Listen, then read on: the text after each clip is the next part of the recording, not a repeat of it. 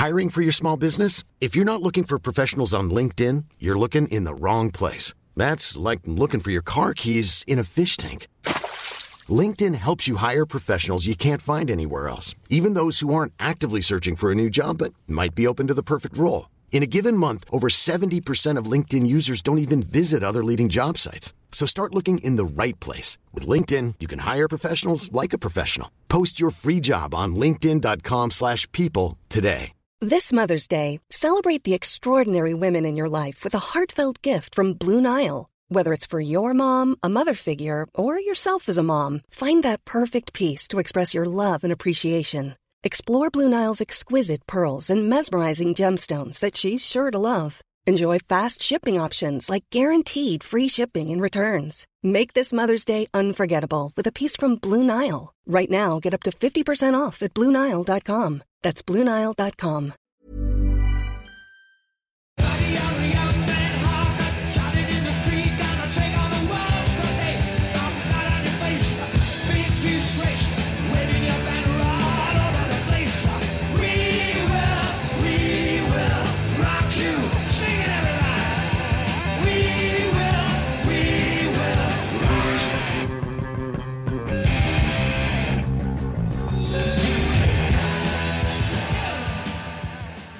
and welcome to the Queen Pod, a podcast all about the incredible rock group Queen.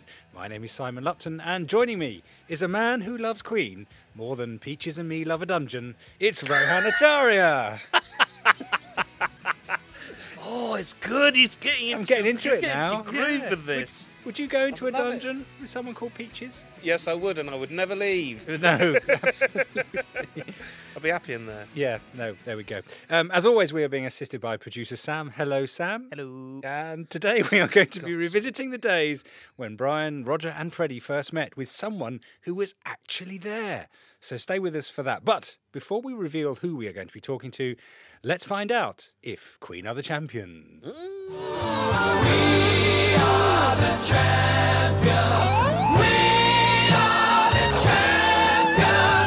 So this is the part where we get to share a moment where Queen, either intentionally or unexpectedly, have crept into our lives. Um, Ro, has that happened to you this Yeah, week? absolutely. Has it? Yes. Do share. Well, okay. Let me set the scene. So, so, so, as you know, we are now recording in person these Yes, podcasts, yes, which is I can- wonderful stuff. we Literally, we're, We're doing it right away. now. Yes, we're looking at each other, which is wonderful, actually, and better. Hmm. But sadly, uh, literally a couple of days before we were due to be sat here recording, our um, podcast studio that we've been using it was no longer available due to, I don't know, flooding or building issues. So I had to pull in a favour with Old Kennington Studios, where we made the time traveller video for Brian. Mm-hmm. So I ring up dear old Andy, who uh, does all the bookings here, uh, literally yesterday, and he picks up the phone, and the first thing he says is, "No way, I am listening to Hammer to Fall right now, Whoa. right now." And that was my queen moment. what do you want from me? Well, that's more Andy's Queen moment that he was No. listening to Queen and then you phoned him up. But imagine what are the odds that I have that power that every time I call someone, they're already listening to a Queen song. That's Yeah. that's a hell of a moment. Yeah. You- It's all a matter of perspective. Like from your perspective, you think it's coincidence, and that Andy was listening to, and I happened to ring at the same time. Yeah. But that can't be the case because, as we all know, coincidences don't happen. No. Right? Everything is causality. So obviously, the fact that I was ringing him is why. No. No, no, I, I no, no. why he was already listening to a s- song. Yes, Yeah. that's the reason. Mm-hmm. Yeah, no, I mean, I, I guess we take it for granted, don't we? Because if you or I were to phone each other, we wouldn't go, "Oh wow, I've just been listening to a Queen song and now you're cool," because the chances are we are going to be listening to a Queen Yeah, song. exactly. So it happens and also. I mean, it's, it, maybe it is a coincidence, but also a couple of years ago when we were in here, Andy and I were messing around with his ringtones, and we set Hammer to Fall for whenever I ring. Do you think that's what he was listening to then? It, what he wasn't actually listening to. it was just his phone. I like it. I like it. Yeah, Yeah. Queen of the Champions. Queen other times. There you go. That's. Are we sticking with this format? Okay, never They're mind. all being cut. I don't know. It depends how many you've got. Okay, let's crack on. Not enough. before anyone else switches off. Uh, and let's have our chat. Yes.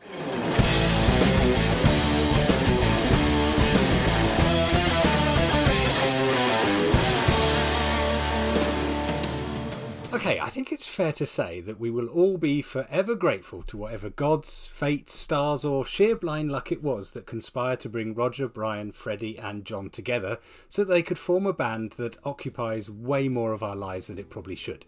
Ours is not to ask how or why that happened, and merely just be extremely grateful that it did.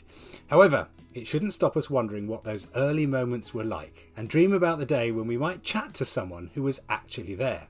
Well, we at the Queen Pod strive to make your dreams come true, with varying degrees of success, I might add. Now, Chris Smith was at Ealing Art College at the same time as Freddie, and they subsequently became friends. And he also played keyboards in Smile along with Brian and Roger. And so, as you can imagine, Chris is uniquely placed to give an up close and personal perspective of that time. On top of that, Chris has written a book about his life in music, The Smile File, and we are delighted to be joined by him now on Zoom. Hello, Chris, and thanks for coming on the Queen Pod. It's nice to see you. Good to see you. Yeah, I'm just going to wade straight in, if if that's all right. Um, Yeah. In, in your book, uh, you talk about your time at Ealing College and being part of that sort of London music scene that included Imperial College as well, where Bre- uh, where Brian was. that's right. yeah. What what can you remember of that time and that scene? Because reading about it in the book, it just sa- I'd so wanted to be there. It just sounds Yeah. amazing. Yeah. Well, uh, when I first got to Ealing, the first person I met was Tim Staffell, and Mm. then Freddie was he was on my course, and Freddie was upstairs on the fashion course for a while. But eventually, I don't know how he managed to wheedle his way onto our course because he spent a lot of time with me and Tim because our heads were full of rock and roll like his. he obviously uh, was a, a a very talented singer. We found that out straight away, uh, and a fascinating guy. It was obvious that he knew uh, that he was going to be famous. You know, very famous. He said to me, "I'm going to be mega." You know. And I said, well, how, how is that? Is that as mega as Jimi Hendrix? He went, oh, yeah. he was clearly look at seeing into the future, you know. And I sat next to him for two years, so I got to know him pretty well. And during that time, uh, well, Tim's band 1984, he had a band Mm. fr- uh, from Hampton Grammar School called 1984, which you probably know. And uh, Brian was in that band. They played the Christmas dance at Ealing, and Freddie and I obviously were there at the front. And uh, I said to Tim a couple of days later, I said, the band's really good. But you and uh, and that guitarist, I didn't know who he was. I said that guitarist and you were, were particularly good. I mean, Tim had a, a kind of uh, a confidence I'd never seen before, and a power in his voice. Mm. And uh, and I, and he said, "Oh, the band's breaking up." So I said, "Well, look, you and that guitarist will will meet up and and do something." So we met in a pub in Wardour Street, and uh, I liked Brian straight away. And obviously, they were great friends. We decided we'd start a band. We needed a drummer, and Brian said, "Oh, I'll I'll put an advert on the uh, notice board at Imperial College." And of course, Roger answered the advert, and the rest is history, really. Yeah. I mean that that's what's so great about about b- being able to talk to you because um, there are stories in the formation of, of Queen or the transition from Smile to Mm. to Queen that have become legendary in, in, in Queen history. But you but you were there. some people, some people don't remember uh, very well. I have to say, I won't mention any names, but, uh, but I have a very good memory. I've got the uh, long-term memory. I mean, I can't remember what I've just come upstairs for. but the thing is, I can remember. I've got snapshots in my mind, and I can go into those snapshots and remember pretty much exactly what happened. You know, in Mm. those days um, and uh, which is why I wrote the book. I mean, I thought if I just wrote about Smile, it'd be a very thin volume Mm. uh, because I was only in it for five minutes, you know. But uh, at the same time, I thought, well, I'll write from when I first got involved with uh, guitars and, uh, and and interested in getting into bands when I was uh, in my early teens, and then going right through to now uh, with my current band, the CJ Smith Band, you know Mm. available for uh, parties and bar mitzvahs, etc. well, yeah, and um, jubilees. Yeah, yeah, jubilee, yeah, yeah, yeah. Another jubilee will happily come along.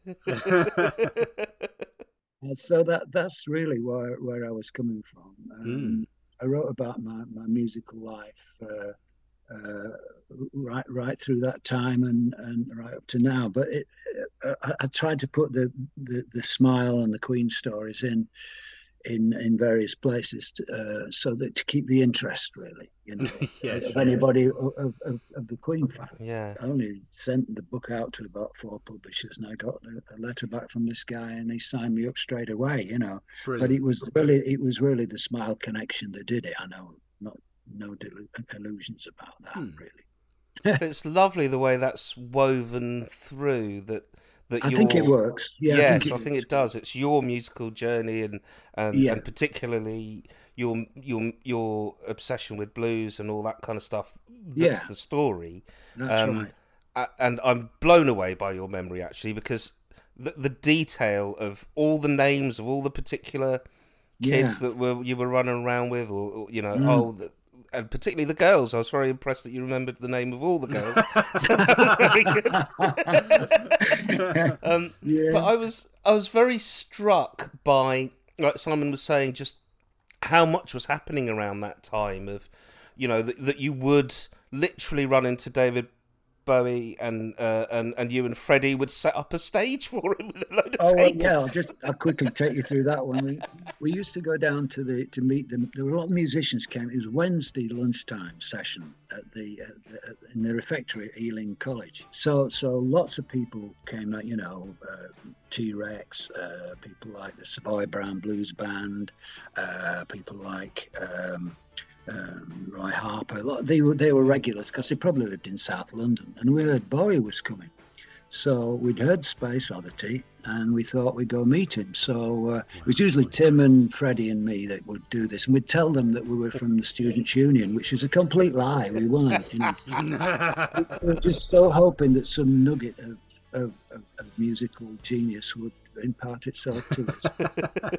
and uh, anyway, so this particular day, Tim must have been away because it was just me and Freddie sitting in the in the glass-fronted uh, uh, entrance to the college, and this red Renault pulled up, and out stepped the future Ziggy himself uh, in a, in a t-shirt and jeans, you know. So we said, "Oh, we're from the Students' Union," you know, and he passed us our game and went into the canteen, and he said, uh, "You guys are going to have to build me a stage," you know.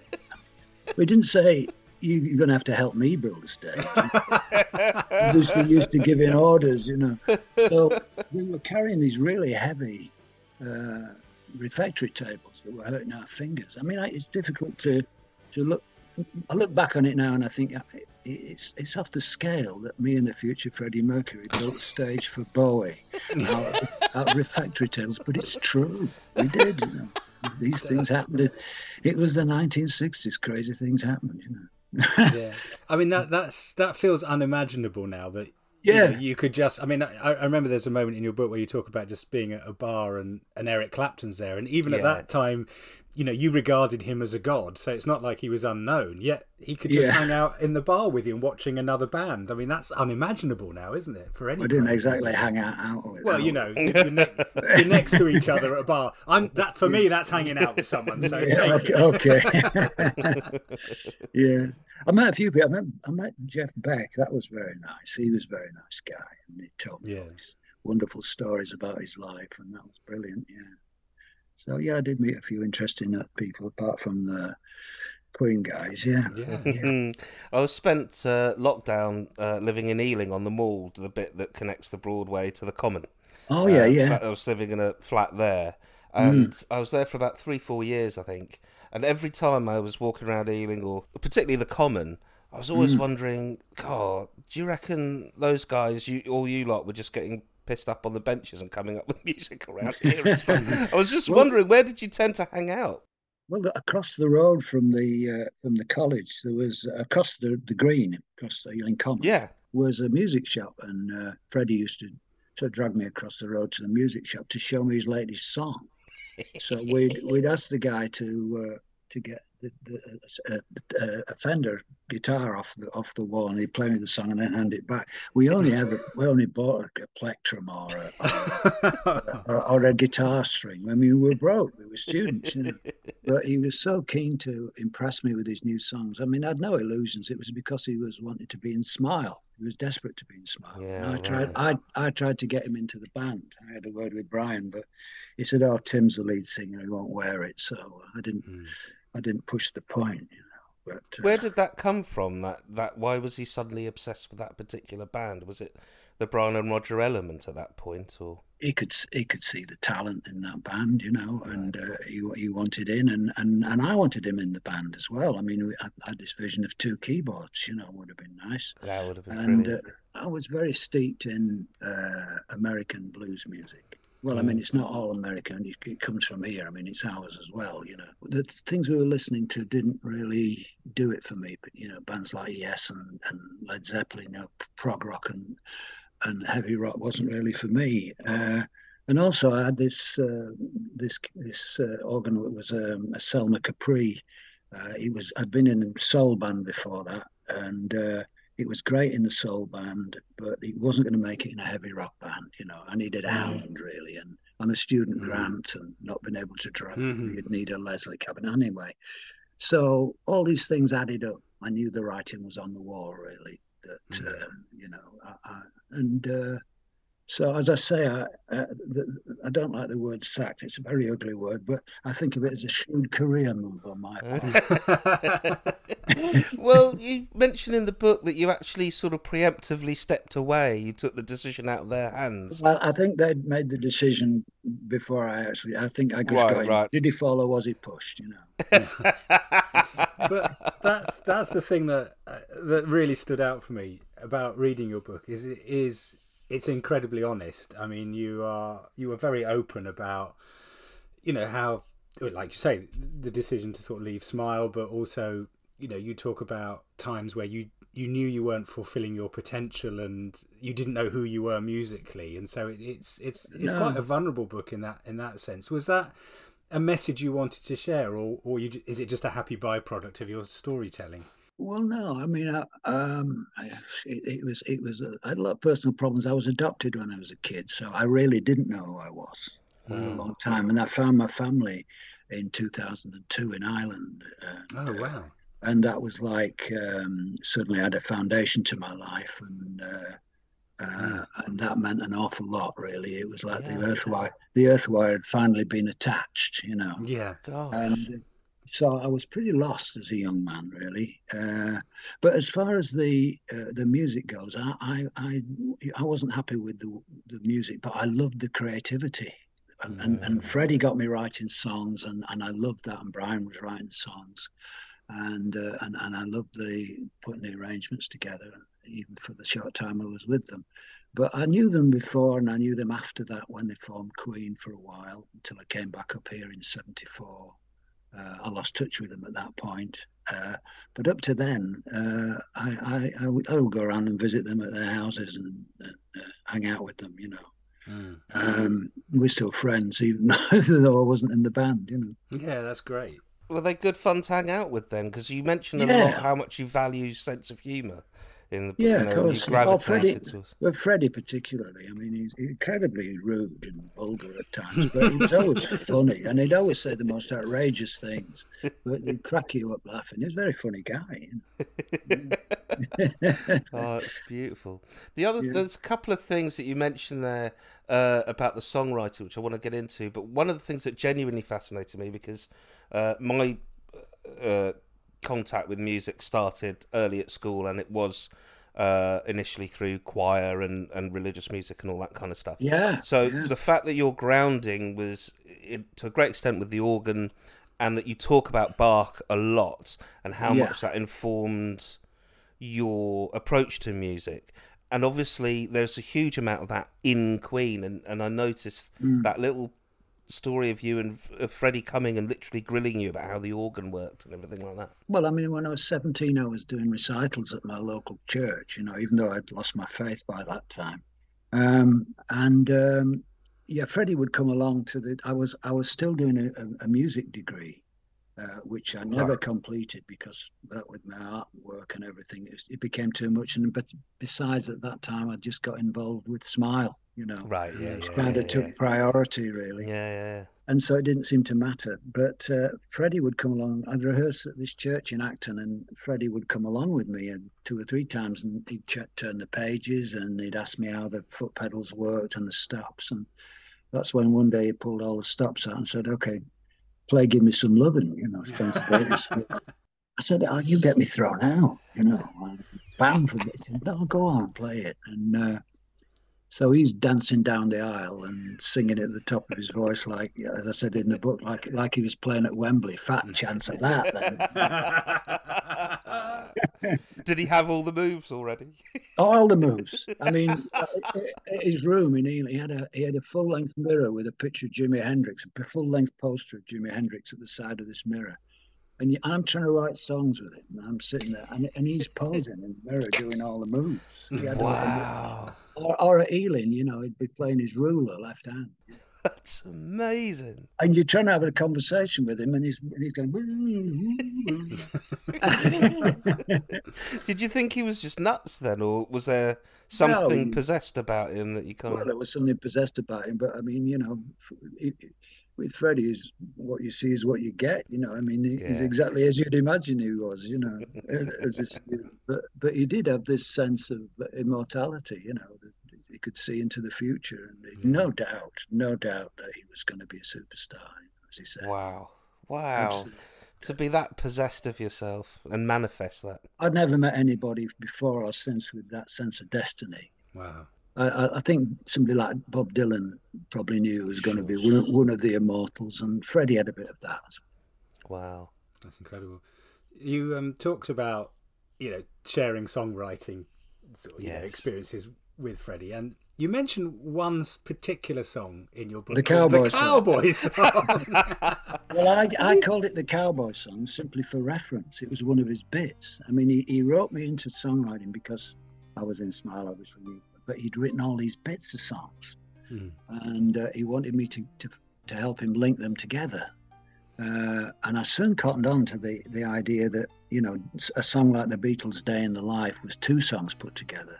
Yes. But why not, why not do three or four songs put together? You know, Mm. what, that was probably the way to go. And it was more interesting than, you know, verse, chorus, verse, chorus, bridge, verse, chorus sort of thing. Uh, the traditional way of writing songs. And uh, the Beatles had sort of set the, uh, the path to that, really. And uh, so one of his bits was, was Mama just killed a man, put a gun against his head, pulled my trigger, now he's dead. And I called it the Cowboy Song. For, for reference, and and and I, I'd always put that in the center. I always think we must put that bit in because it's really strong, you know. yeah. Yeah, he had lots of other bits that were good, and we'd put them in different orders. And uh, uh, I mean, I mean, the first time we went, I, I had access to the music department because I was doing this music degree, and we go and hammer the, after after college. We go down there and hammer on the piano, you see. Mm. And I remember him with his head in his hands, saying, "Oh, why are we so crap? How come how come Brian and Tim can write songs? What's why why are we so crap?" Because Brian and Tim had written "Step on Me," which we were very impressed with. You see. Mm. Know what I said when I saw you crying.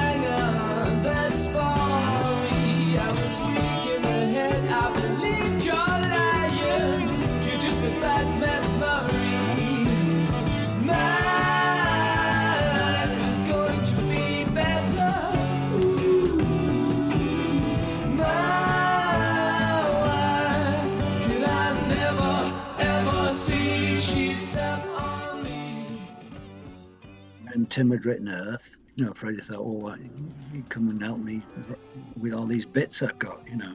Yeah. So we put them together in different ways, uh, and eventually, the, my only contribution was the link from the day in the life. You know, woke up, fell out of bed. You know, do, do, Yeah. do, which eventually became uh, I see a little silhouette. Yes. No, Dum, dum, dum, that's my dum. only contribution. Really, Well, was, Oh, it's a That's- pretty big one. That's a pretty good one, yeah.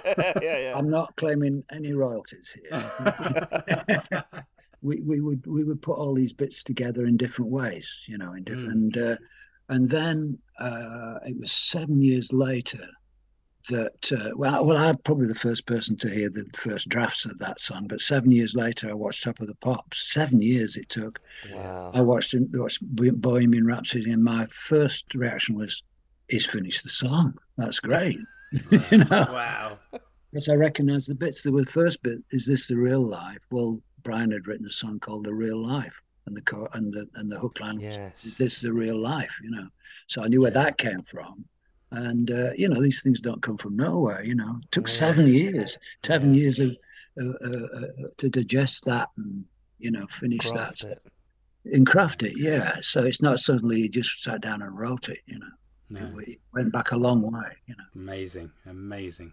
It's a very enduring element of Queen, that way Mm. of weaving many songs together. They were doing it right the way up until, you know, Yeah. you still see it on Innuendo and, and all those songs, even on the later albums, where That's each of these songs, things like The Miracle, they all have different sections, Mm. which you, you were sort of there at the innovation of that. we didn't have the skill really to, to, to, to, to do it. You know, it took a long time, I suppose, for Freddie to, to get it all together. But I mean, we didn't have the skill to do it. We were just starting off, really. It's taken me years to, to get to the point where I can write the kind of songs that I, I always felt I could write. But it's become a lifelong obsession, and I've and I've, I've got Freddie to thank for, for getting me involved with songwriting. I've had so much joy from it, really, Mm. you know. And uh, and and if you do something long enough and you've got a bit of talent, you get good at it, and uh, you know. Yeah. So now I've got a band of guys who love my what I do, and and, and uh, I've got my own band doing my own songs, and uh, you know we're, we're doing them good now. So that's good. Brilliant. Yeah. so good. Um, so I suppose that, that the sort of questions I have around that are when when you're putting some disparate musical elements together like that, somehow, whenever Freddie did that or any of Queen would do that, one of the things that always surprises me is that somehow, no matter how many different parts of the song there are, it all still feels like one song. And Yeah. given that you, you know Freddie had come to you to help him figure out how to link things, I Mm. think that's something that does that work? fascinated me. Yeah, absolutely. Yeah, I think. Well, I think if if if it's if it's if it's strong enough, if I know if a band has a sound and Queen have a sound, of course. my band have a sound, you can do anything. You can do twenties Right. pastiches, you can do heavy rock to heavy rock, you can do right across the spectrum, but you've got to have a sound. The Beatles proved that because they had a sound and they could do anything. Yeah. They set the benchmark really for that. But a band's got to have its own sound to give it scope, you know. And uh, I, I always Yeah, wanted yeah. to have that scope. I mean, a lot of you see a lot of local bands they're one dimensional. They can do one thing. But what makes a band really good is is when they've got scope, you know. Yeah, and they're eclectic. I always wanted that. I always wanted scope, you know. I wanted a band with Yeah. lots, so you could do lots of different things. So that elevation from being a band that plays covers or whatever to moving in towards uh, being a, a, a band that produces original music like you do and have done for all your career now, Mm. uh, which you talk about being um, that you weren't skilled enough at that time and all that kind of stuff. How hard is it? How hard is it to move into, or, or to, to to even have the confidence to move into songwriting? Oh, I think you start songwriting, you're going to write a lot of crap for a start, you know. Just be I'd be bound to okay do with that. Yeah, yeah. You've got to do, you know, and then you, you, gradually you learn the ropes, you know. But Mm. uh, that started me off, and, uh, and I, I, I got, as I say, I was obsessed. I got obsessed with it, and it's all down to Freddie. It's all thanks to Freddie. Wow. And, Mm. uh, that kicked me off. But you know, I'm I'm more drawn towards uh, blues and soul, uh, and what they call Americana music now. I don't like the term, but Mm. you know, I, I I'm I'm very traditional, really, much more traditional than, uh, than the guys in Queen. You know, Mm. I like the kind of the Woody Guthrie tradition, you know, and uh, uh, I mean, it all comes from here uh, through Welsh hymns and, and English folk music and, uh, and and Irish and Scottish folk music that went to America, and, and it all linked up with the with African music, Mm. and we got rock and roll, you know, Yeah. and that's what interests me, the the roots of it, really, you know. And so they call my band Americana band, I suppose. Yeah. But what big influence for me was uh, was the band, Bob Dylan's Oh. They were very, they're very important to me. And for Tim Staffell, it was Ry Cooder, and I think that was the Right. po- that was the moment when he decided that you know he wanted to play more uh, uh, American music, really, rather than progressive or, or heavy rock. I think he felt. I'm, I mean, I'm speaking for Tim, but I think he probably felt the same as me. You know that it was that was the important stuff, really. Mm, You know, when we were listening to Yes and Led Zeppelin, I- as I say, I, I was thinking, well, where's Muddy Waters? You know, where's Howlin' Wolf? You know, where's Otis Redding? Where's uh, Ray Charles? You know, because that's the stuff that I love. You know. Mm. It's what you and Jeff Beck found yourselves chatting about a lot, wasn't it? The uh, the sheer Yeah, blues influence of everything. absolutely. Yeah, yeah. Well, he, he was amazing, wasn't he? It's, it's so sad that he died. Yeah, but what a lovely guy. What a lovely guy. He was just great. I was very blessed to to, to meet him. Twice I first met him. He was pushing his Porsche down. Uh, down Wardour Street. I didn't know he was wearing he was wearing he was wearing overalls, and uh, his hands were covered in oil. And he was what this guy waving to me. I didn't know who he was. And I got behind the back of the car and pushed, and he steered it into the side. And then he came back, and it was Jeff Beck. My God. So I said, I said, are you playing anyway? I said, I'm playing down at the at the marquee tonight. So I went down to see him, and he turned up, and he was still in his overalls with his with his black uh, hands, you know, oil on his hands, and he played green sleeves, which was quite uh, Oh, a contrast with his uh, with his outfit, you know. And uh, there was Rod Stewart and singing, and there was uh, Ronnie Wood and uh, uh, Nicky Hopkins on the piano and Mickey Waller on the drums. It was uh, the, the Jeff Beck band, and it was great. wow. Yeah, Honestly, the way you tell it, it's almost like everyone was just hanging around. I, the, the one that I noticed was when you went off to watch, um, uh, what was the Peter Cook and Dudley Moore movie? oh Uh, yeah, Oh, bedazzled. Bedazzled, and then you yeah. ra- ran into the actress on the tube on the way home. How's that going to happen? in my three flatmates, we we we went down to the Leicester Square tube station, which fell, and the, the carriage, the the the, uh, the tube train came in, and there were some empty carriages at the back. So we got on one of those, and there was one person on the carriage, and it was uh, it was Eleanor Bron. And we That's went, insane. I just went up to her and said, "We've just been to see Bedazzled. Isn't it amazing that we bumping into you?" Anyway, being Beatles fans, we wanted to know about Help. She'd been in Help. Yeah. Yeah, of course. And she said, "Oh well, we went to the Bahamas and uh, that we weren't allowed out. Uh, Richard Lester, he wouldn't let us out because we didn't. She didn't want us to get suntans before they went to the Alps to do the the snow scenes. You know, Mm. uh, so you learn these these little nuggets of information. You know, but what a, what a thrill to be able to go." To uh, the Bahamas with the Beatles, you know. Wow. Look, lucky girl, you know.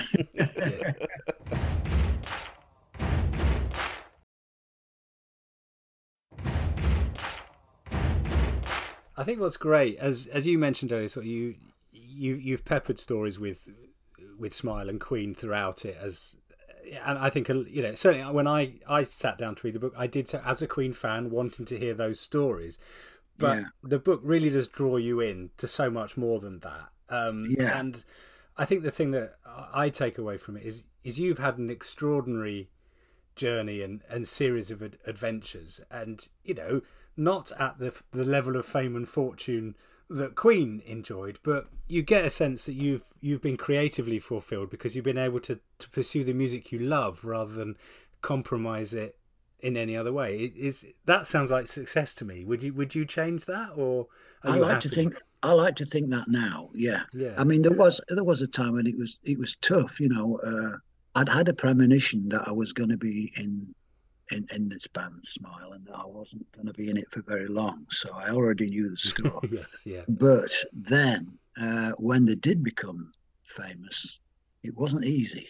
You know, Mm, I was skint a lot of the time, and you know, and, and I was trying to put this band together, and it, I wasn't having a lot of success.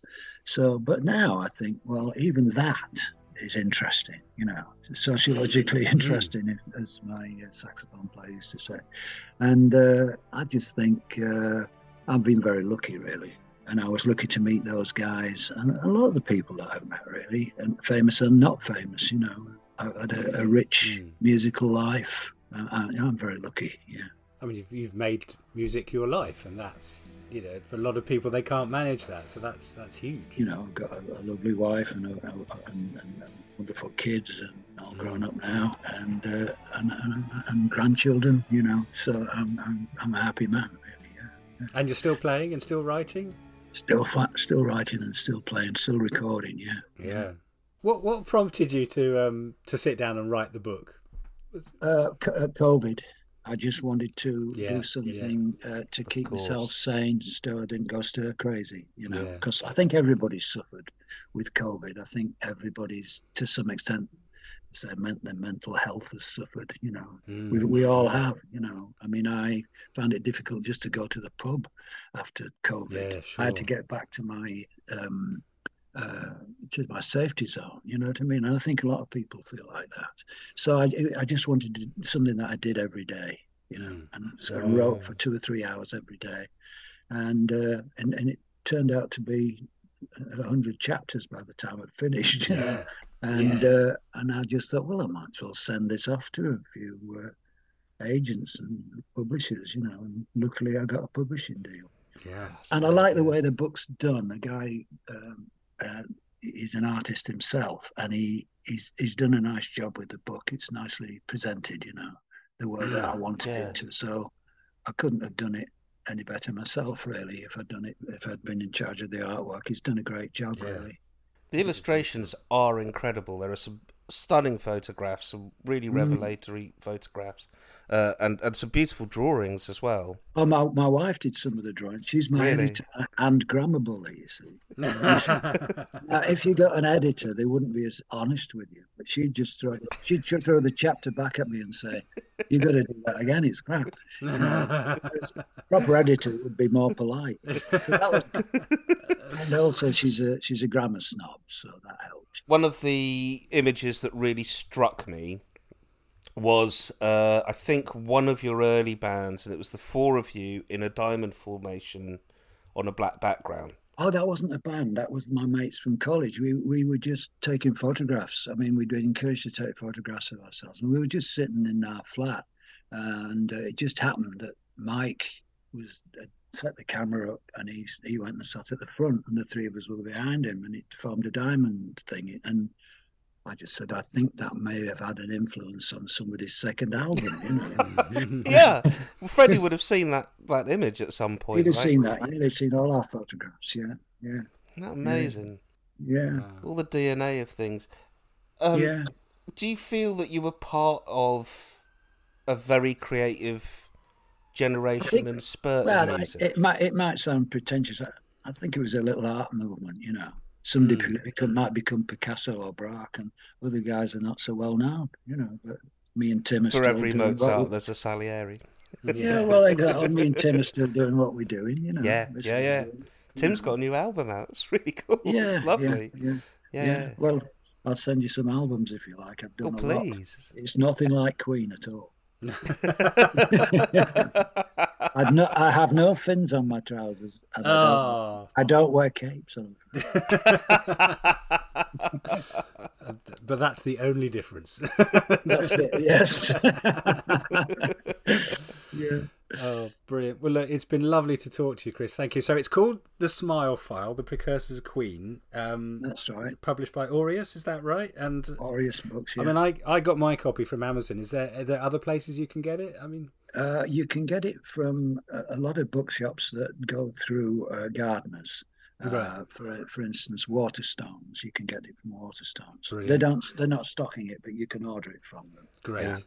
You know, Ro and I both really enjoyed. It's a cracking read. It and, really uh, You know, very satisfying for Queen fans, but actually really satisfying for just fans of music, to be honest. And I think, Yes. yeah, particularly from that that era. Well, you got me at the FO guitar. that was that was the FO guitar. That was The you know that was really Yeah, early on in the book, and I'm like, oh, I'm utterly charmed by this narrator now. This is- I don't I don't know if you Oh, remember yeah. that moment. Uh, Oh, the the FO guitar. Yeah, that was. Uh, yeah, that was. Uh, Roy Henry told me I should get an FO guitar. What he meant was an F hole guitar. I went to the I went to the music shop and asked for an FO guitar. My mother never let me forget it. Whenever the guitar came up in our house, she'd say, "Is it an FO guitar?" Excellent. It's a glorious read. I, I warmly encourage our listeners to um, to get hold of it. Oh, please do, please do. Do, Yeah, yeah. Absolutely. Well, thanks for your time. guys. Thanks for joining us on the You're Queen such Pod. a It's been legend. such great to talk to you. And um, Been a pressure, pressure and a privilege. Thank you. Thank you. Play the game, play the game, play the game. okay, now it's time to play the game. Sam, what have you got for us this week? Yes, hi guys. I have a question from the wonderful Scott Gardner today. Hello, If you remember back in an episode, uh, John Robbins mentioned that uh, he got a lift off somebody, I think a cab driver who had never heard of Queen. Oh yeah. Oh, yeah, yeah. Which blew my mind, says Scott, uh, as I always thought of people who hadn't heard of Queen as needles in a haystack. Since then, he's been wasting his time watching YouTube videos of people's reactions to hearing Queen for the first time. Ah. So, with this in mind, if you had to pick a Queen song to hear again for the first time, what would it be? oh, that's a great question. For Scott, obviously Bohemian Rhapsody. He's is- banned. is- We're not yeah, allowed to but do that, he's yeah. he has banned that. Yeah, no, that's Um, fair. That's fair. So he would probably go for Millionaire's Waltz. It's got a bit of everything in it. Oh, nice. Yeah, yeah, yeah, yeah. Yeah. That's a great choice. Yeah. I mean, we got to do that recently for the first time in blooming ages with Face It Alone and all the Yes. other miracle tracks. yeah. So that was really special. Certainly listening to Face It Alone and remembering what it was like running home with the tape you just bought from Wool- Woolworths and putting it on and listening to an album for the first time. yeah, yeah, yeah, yeah. Hearing these songs for the first time was always just an incredible experience. Yeah, if I had to, to pick, I, I'm going with because I have such a vivid memory of the first time I heard it. And I hope it's not the right, the same as mine. I don't know. Well, no. Well, uh, should we try? Yeah, Should we see? on the count of three? Because we don't believe in coincidences, do we? No. No. Can't happen. On the count of three. Okay. One, two, three. Rocket Prime Innuendo. Dive. Innuendo's a great choice. I, I so remember hearing when it it for the first time. Yeah. One. Yeah. Oh my god. And hearing it and just thinking, this is, they're they're back. Yes. You know, with all of so that, innovative, Yeah. so different, so distinctive, so original. What all those sort of like you know little chapters in the song. It takes you on such a journey, and and it just, the way it opens is just so big and huge and majestic. And I just thought, and it was like twenty minutes long or whatever it was. It was just a, load of queenness.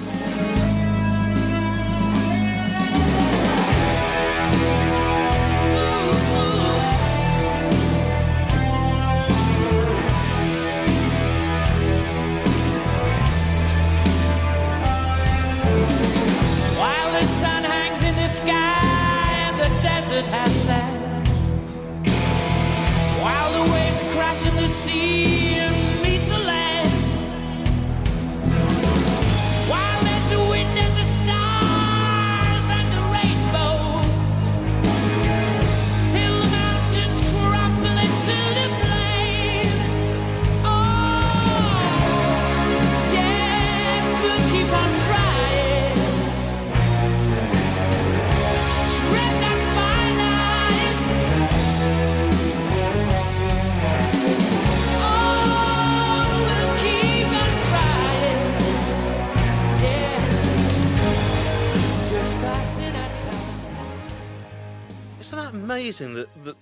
you we still have vivid memories all hmm. these decades later of the first time we heard that Yeah. song and Yeah, yeah. what it meant to us and.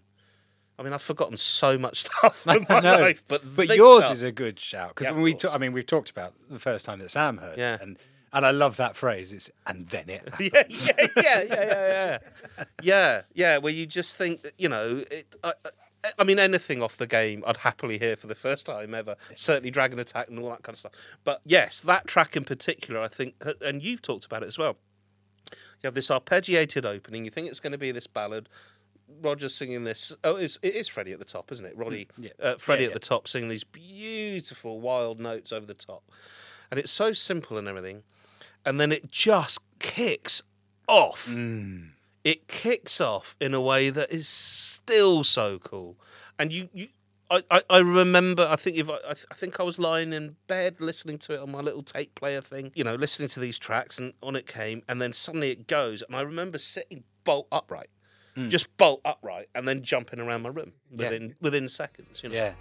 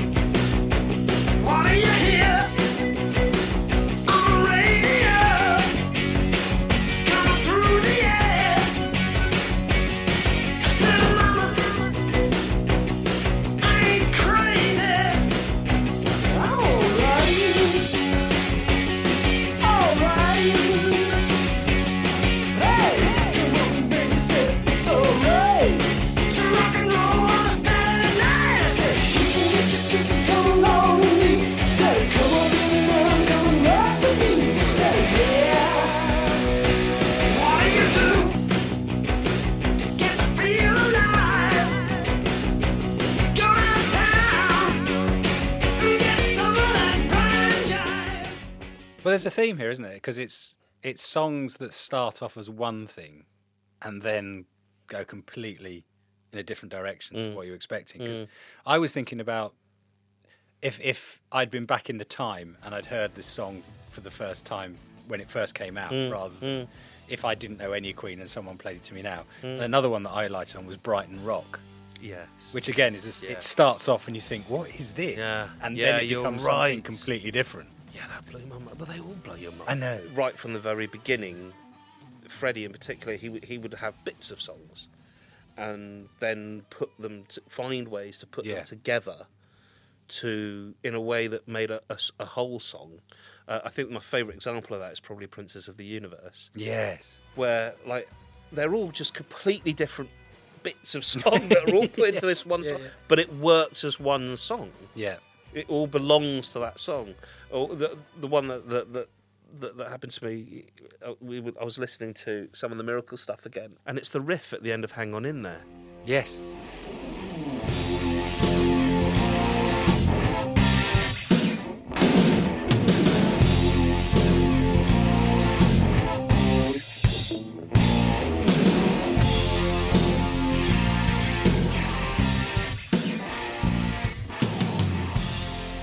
It's just, it's just absolutely awesome riff that you just think any other Poison would have made a whole song out of that. just that one riff, you know what I mean? Yeah. And you know, Brian just said, "Oh, I'll just chuck that away on a B side somewhere." You I know? know. incredible the It- talent of these. That is such a good question. I mean, I great question. I know it's going to be one of those ones I'm going to be on the tube on the way home, and I'm going to be, oh, and there's that one. Oh, all and of them. that. I'd like to hit all of them for the. F- I Yeah. would like to have amnesia and wake up tomorrow having forgotten absolutely everything, especially taxes, and uh, and uh, and yeah, and just get to listen. But there's something wonderful, isn't there, about because we know Queen, we've we love it and we've listened to it all, and we, we you know, when you watch a YouTube video of someone hearing it for the first time, you're almost like, oh, you'd wait, just you wait till you hear this. Well, I mean, certainly have you know these discussions that Sam and I have been having. I mean, it is it is really special. I I know a lot of listeners have, have talked about sharing sharing the music with their kids now at this point, and and and and certainly d- having a chat with Sam after each time he's broken a new album in, uh, uh, or um, I mean, there's still a couple you haven't Yeah, listened to. there's still a few I've not. I've, there's still Queen I've not heard. That's for sure. I've not listened. Can to we on a albums. pod? Can we play you a song for the first time? We, Yeah. we can. We've tried that oh, on Podmas. If Did you we? remember, yeah, Dad Oh, the made me. Yeah, Dad made me re-listen to the shocking ship and the party. okay. so do you want to try it with a Which some good which stuff? albums What? have you yet? Which albums have you yet to to to, Uh, to listen? You probably don't know because you've not listened to them. I've not done all of the works, Oh, okay, okay. and pretty much there onwards. Like I've done a kind of magic, but I've not done all of innuendo. Okay, let's pick a track and Yeah, maybe the miracle. subject. Made in producer heaven, you haven't done. Made in heaven. Yeah. Right. Okay. That's So have you heard "Man on the Prowl"? Maybe we'll do like a. No, I've not heard Man on the Prowl. Yeah, exactly. there. We are. Okay, we've got. Maybe we'll do a poll on Facebook or something. Oh, that's a good listeners- So okay, idea. so we'll create a list of songs that you've not heard. and Yeah. We'll ask the listeners to vote for which ones say two or three that we can play to Sam for the first time. That's the perfect format feature point to replace uh, the Queen moment of the week. Yeah, absolutely. Something that actually will be interesting. Lovely. Thank you very much for listening. Uh, and of course, to the wonderful Chris Smith for joining us and um, telling us about his fascinating time with uh, the precursors of Queen. Thank you, Sam. Thank you. Thank you, Mr. Chario, as You're always. welcome. And um, we'll see you all again soon. Keep on rocking, guys. Bye.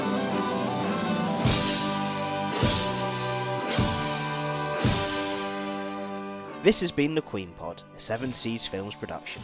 Edited and produced by me, Sam Easton. Follow us on Facebook, Twitter, and Instagram, and stay in touch by emailing queenpod at thequeenpodcast.com. Thanks for listening, and see you next time.